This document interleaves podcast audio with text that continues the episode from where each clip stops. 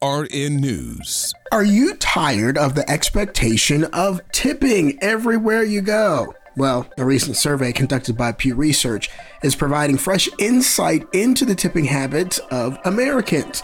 The comprehensive study, encompassing nearly 12,000 adults, underscores the significance of service satisfaction when it comes to tipping behaviors, with 77% of respondents acknowledging that the quality of service directly influences both the amount and likelihood of tipping. Now, breaking down tipping patterns across various sectors when it comes to service, the survey uncovered that 81% of adults indicated that they consistently tip at restaurants with servers. In contrast, tipping for haircuts, another service oriented sector, was reported by 65% of respondents as consistent practice.